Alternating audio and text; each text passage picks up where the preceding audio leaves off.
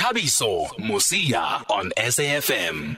Let's go over to London. That's where we find Sport 24 reporter Khanyiso Tshwaku, who has been traveling with the Springboks and covering the end of the year tour. He's done Ireland, he's gone to France, he was in Italy last week, and now he is in London. How has it been? Uh, Kanyus, are you ready to come home or are you enjoying the rugby and the tour?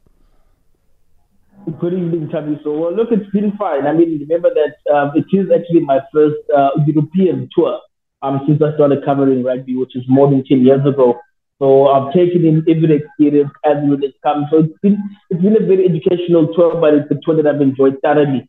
So yeah, it's the last week. We're taking it in, um, and then we'll be back to back to summery conditions next week. And load shedding. Um, but on a personal note, you actually did say before you went on the tour uh, to me that you were actually going to go to Ireland and go to one of the universities where your aunt went to school to find a picture of her there back, I don't know, in 19 what. Did you manage to go there? I couldn't, unfortunately. Ah. It's, it's the Royal College of Surgeons in Ireland and my aunt graduated there in 1974. So I didn't quite get around to doing that. But I did go, like, for example, I should go to Temple Bar, um, go to O'Connell Street, which, which is the, one of the most, the most famous streets um, in uh, in Dublin because that's where the Easter Uprising of 1916 started. So some of the places that I, she directed me to, I did go. So um, the, uh, I, especially Dublin because I, have read, I've, I've always I always wondered why Dublin um, an island in particular was not part of um, the UK as compared to Northern Ireland. And the more I read up about it, I just hope that it gives um, I'll have an opportunity to visit um, at least one of the big monuments that I was able to see um, where O'Connell Street is located. Oh, great stuff. But let's talk about the rugby now. I mean, a crushing win over Italy, 63 21, um, the Boks winning there. It was almost the perfect performance. What was the difference this, this past weekend? I think one, it was a very mentally focused performance. Um, what, if one would have heard uh, Springbok captain Kolisi um, speak um, at, at press conference at the press conference on Friday, I mean, it was pretty clear that whatever side shows that are taking place in the post camp, they were going to put them aside and deal with the business of rugby. And um, I think they dealt with the business of rugby very, very well. I mean, Italy played as gallantly as they could in the first half, but I think once Cheslin Kolbe scored, they tried to skirting for them because the Boks, the Boks scored another one two minutes later and one and one could see that it was curtains for Italy um, at the time. So look, I mean the Boks were focused, the Boks were driven, the Boks were hungry. Um, I mean they've scored nine tries. That's the most tries they've scored in one game this year. Um, that's the most points they've scored in a game under Gary, under under Jacques Nienaber's uh, um, tenure. So they were very clear and driven with their objectives. So and again in the post-match press conference, they made it clear that they need to be as driven and as hungry um, with their objectives when they play a very good England side on Saturday. And the Boks have been playing running rugby for the past two weekends. We saw against France, even though they fell short, and against Italy now that led to the nine tries. So, when did the light bulb finally switch on from the Springboks that they can actually play this kind of rugby? You don't call it a light bulb, um, a light bulb, but there's been shades of it through the games um, what they've done the most is that they've tried to run, they've, they've tried to run, uh, they've tried to play a lot of counter uh, of turnover balls instead of actually initiating attacks on their own. Um, so they've, they've, they've done that reasonably successfully um, over the past three, uh, past three or four games. But I think the absence of Lukhanyo Am um, has kind of uh, changed the dynamic a bit for the Villa to be a bit more creative. And if you look at how how well Villiers has played, um, as a second receiver, you then realize that the Boks do have a person capable of sparking the backline from a creative perspective, but they're able to um, manipulate and find gaps in the way that they did. I mean, they did find gaps against France, but France are a better side than Italy. They were a bit more quicker on defense. Just Italy just didn't have um, in the kind of intensity the Boks had. So I think if you, if you look back at all the Boks games, they've showed shades um, of playing like this. But I think it's only it's taken the best part of the year for that to come together. And obviously, for you to score nine tries, I mean, all the focus and the praise will go on the uh, to the back line, but the forwards have to do their job and subdue the opposition. Also, um, is that what they did against Italy also this past weekend?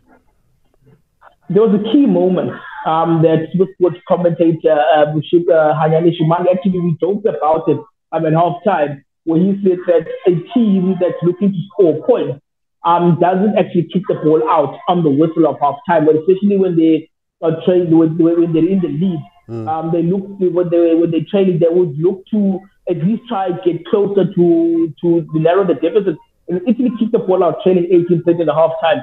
I'm sure you made a very pertinent point of saying that these guys aren't these guys that cook their goose.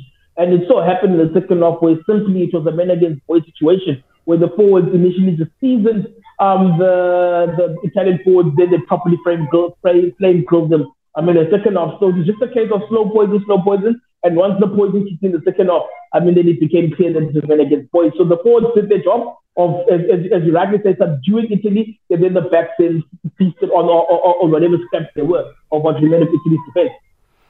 The England test on Saturday falls outside World Rugby's test window. How different do you expect the team to be? And and do you see the Boks playing the same kind of rugby against England? Well, look, I mean, it's, it's conditions dependent. Um, I think, and that's what uh, Malcolm Marx said um, in the in, the mid zone that um, they would love to play an attacking brand of rugby, but it's game dependent and opposition dependent, and uh, this thing and conditions dependent. So look, today, for example, it was a cold, wet, and windy day. I mean, the conditions are different on Saturday. I suspect that um, they will have a different plan in place. And also, a lot of it will depend on the team that England picks. I mean, Eddie Jones did say that, uh, did hint at the fact that he may move Maro Itoje to six so that there's three lineup options in him, Jonny Hill and Dave Ribbans. So I'm going to be, I think how the Boks will play um, will be dependent on, on uh, I think one is England set up, number two, number one, I think, and, uh, and I think the commission. Um, remember that um, with with uh, the, with the test match being outside of into the uh, the world right window, um, the players were based in France, the UK, and uh, Ireland, for example, aren't available for the fixture. So um, changes. Um, there was also there was there was an injury last week, so they would have necessitated a change. So I think there will be changes, but I suspect that um, there, there won't be any you know, how can I put it? They won't be as accused because it is a, it is a very, very strong team that South Africa play against. And where's this England team at the moment? That's a very good question. Um, because they lost to Argentina, they thrashed Japan, and then they had a very good company against Zealand. So they very, they're a very difficult side to actually gauge where they are because they were clearly one of, I, I would think that they were a very good side in Six Nations outside of that deflating loss they suffered against uh, Ireland at home. And then they probably did the one side that actually challenged France um, in the Six Nations as compared to the other side. So it's difficult to gauge where the, where the single side are because they've got very good players. But I think you'd find that they they kind of raise the game for different teams. Um, I think if you looked at the way they played against Argentina and you compared it to the way they played against New Zealand, it was roughly the same side, but two different mindsets. Um, so I think because it's a big, they, they, they come across as a big team team where give them a big size, they will rock up and give them an Argentina that be like maybe, maybe, or um, then because they had to beat Japan by the manner that they did, simply because they were embarrassed the week before at home. So it's going to be interesting to see. I think it's all about how they want to rock up for this particular game. Okay, Khanyiso. No, thanks. Thanks for being able to speak to us. Thanks for the insight, especially from somebody who is there and who's attending all the games. Doesn't get uh, better than uh, that. Enjoy the last week of your tour in the game uh, against England at Twickenham. Thank you very much. Thank you, Sport 24 reporter Khanyiso Tshwaku. By the way, England came back and got a 25 all draw against New Zealand. They were dead and buried. I think they were 14 points behind in the last nine minutes. But at 25 all, when they could have gone for the win, they decided to kick it out and end the game. I mean, what does that say about their mentality?